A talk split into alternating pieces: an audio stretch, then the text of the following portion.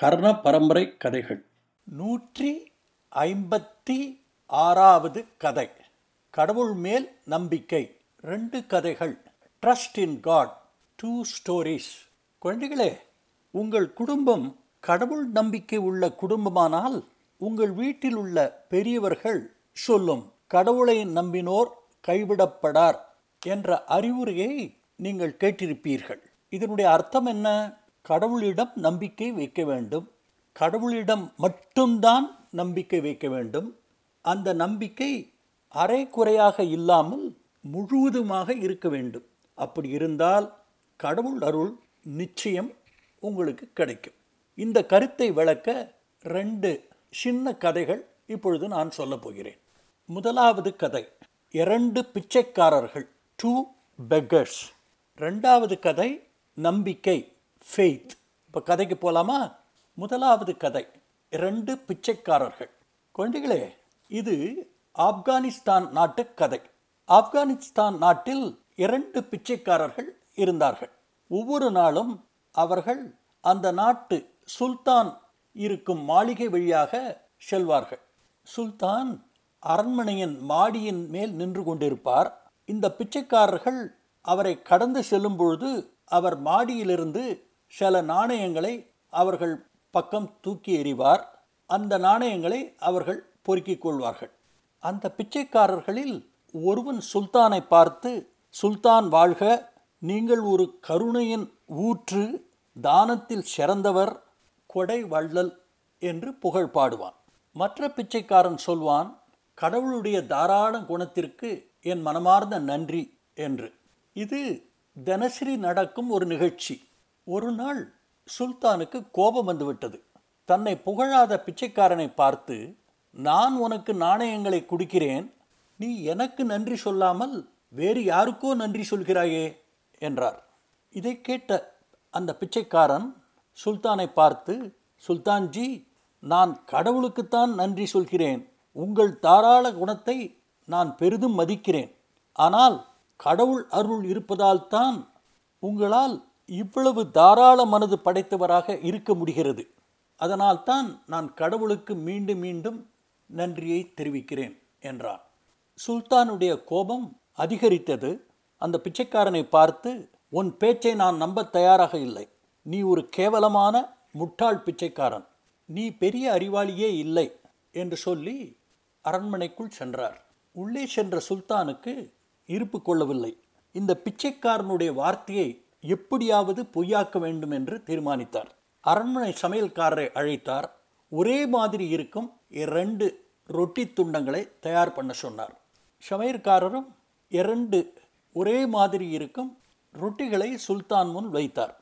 சமையல்காரரை அனுப்பிவிட்டு சுல்தான் ஒரு ரொட்டி துண்டை எடுத்து அதில் ஒரு சிறு தொலை போட்டு உள்ளே இருக்கும் சில ரொட்டி துண்டுகளை வெளியே எடுத்து போட்டார். அந்த இடத்தில் தங்க நாணயங்களையும் தங்க நகைகளையும் உள்ளே திணித்து அந்த ஓட்டையை மூடினார்.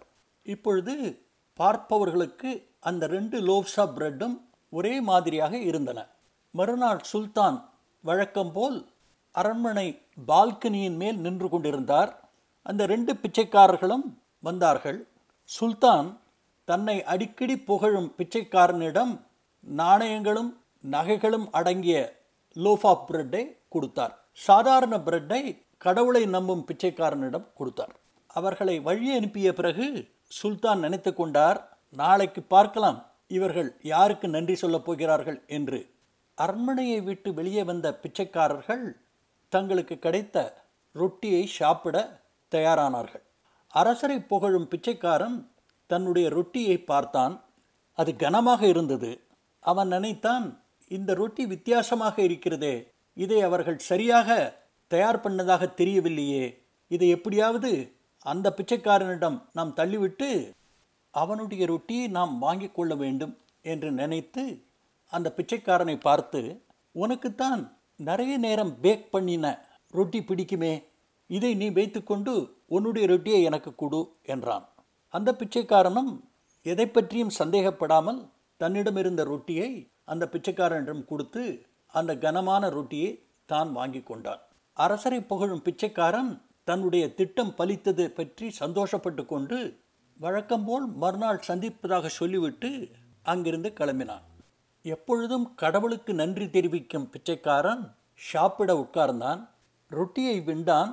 ரொட்டிக்குள் இருந்த தங்க நாணயங்களும் தங்க நகைகளும் அவன் கண்களை கூச வைத்தன. அவனால் தான் கண்டதை நம்பவே முடியவில்லை. நான் தழுக்க கடவுளுக்கு நன்றி சொன்னான். கடவுளே நன்றி நன்றி நன்றி. என் வாழ்க்கையே மாற்றிவிட்டாயே உனக்கு மீண்டும் நன்றி என்றான். தன் பிச்சைக்கார வாழ்வுக்கு ஒரு முடிவு கிடைத்ததை பற்றி சந்தோஷப்பட்டான். வேறு ஊருக்கு சென்று இந்த பணத்தில் ஒரு புதிய வாழ்க்கையை தொடர அவன் தீர்மானித்து அந்த ஊரை விட்டே கிளம்பினான். மறுநாள் சுல்தான் இவர்களுடைய வருகைக்காக காத்து கொண்டிருந்தார். அவருக்கு பெரிய ஆச்சரியம் தன்னை வழக்கமாக புகழும் பிச்சைக்காரன் மாத்திரம்தான் வந்து கொண்டிருந்தான். சுல்தான் அவனை பார்த்து நான் உனக்கு நேற்று கொடுத்த ரொட்டியை என்ன பண்ணினாய்? என்று கேட்டார். பிச்சைக்காரன் சொன்னான் அந்த ரொட்டி ரொம்ப ஹார்டாக இருந்தது. அது சரியாக பேக் பண்ணலை என்று நினைக்கிறேன். அதனால் சாமர்த்தியமாக நான் என்னுடையதை அந்த பிச்சைக்காரனிடம் கொடுத்து அவனுடையதை வாங்கி சாப்பிட்டேன் என்றான். சுல்தானுக்கு இப்பொழுதுதான் புரிந்தது.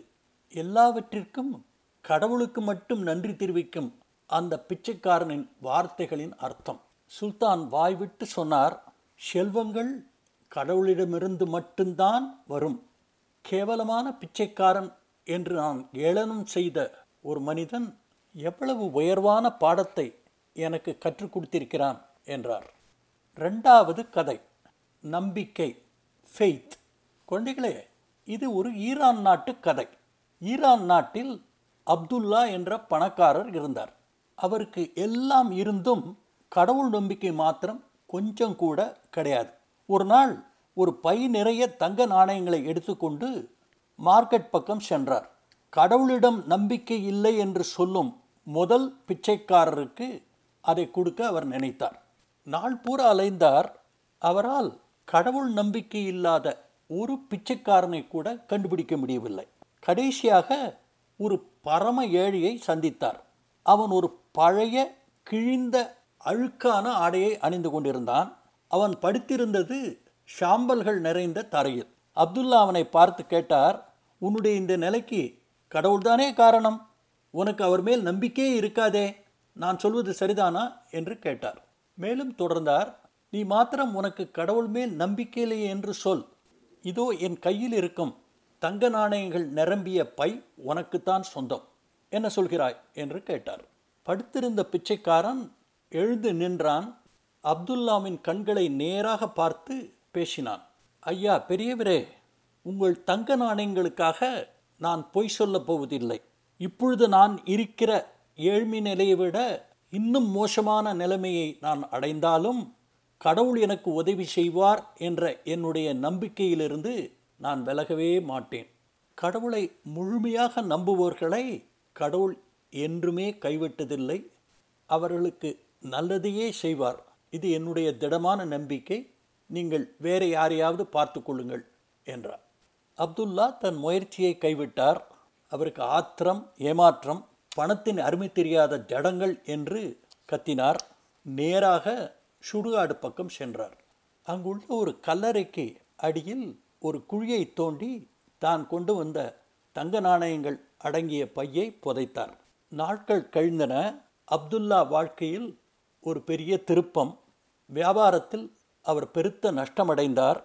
வீடு வாசல் நிலப்புலன்களை விற்று வியாபாரத்துக்காக தான் வாங்கிய கடனை எல்லாம் அடைத்தார். இப்பொழுது அவர் கையில் காசில்லாமல் பிச்சை எடுத்து வாழ்க்கையை நடத்தும் நிலைமை ஏற்பட்டது.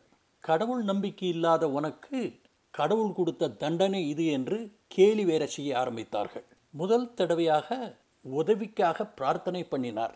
அப்பொழுது அவருக்கு தான் புதைத்த தங்க நாணயங்கள் அடங்கிய பை ஞாபகத்துக்கு வந்தது. நேராக சுடுகாட்டிற்கு ஓடினார். புதைத்த இடத்தில் தோண்டினார். பை கிடைத்தது. ஆவலோடு பையை இறுக அணைத்து கொண்டார். அப்பொழுது சுடுகாட்டு காவலாளிகள் அங்கே வந்து இவரை கைது செய்தார்கள். காவலாளிகள் அவரை திருடர் என்று சொல்லி அவரை அரசர் முன் கொண்டு வந்து நிறுத்தினார்கள். அப்துல்லா அரசரை பார்த்து அரசே நான் திருடன் இல்லை என்று சொல்லி தன்னுடைய கதையை முழுமையாக சொன்னார். கதையை சொல்லி முடித்த அப்துல்லா அரசரை பார்த்து அரசே கடவுள் பெயரில் கேட்கிறேன் என் மேல் கருணை காட்டுங்கள் என்றார்.